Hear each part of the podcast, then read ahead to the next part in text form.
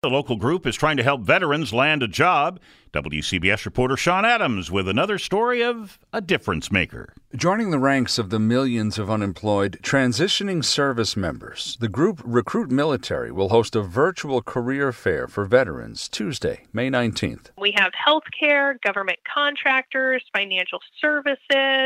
I mean, uh, Amazon's going to be there, um, Cognizant. There's there's so many great organizations. Jennifer Haddock with Recruit Military says job seekers should register and create a profile. And they have the opportunity to have real time chat engagement with company representatives. She says employers value the skills instilled by the military. You would be hard pressed to find a collective group that is more able to respond and adapt under adverse conditions. They provide resources for military spouses, too.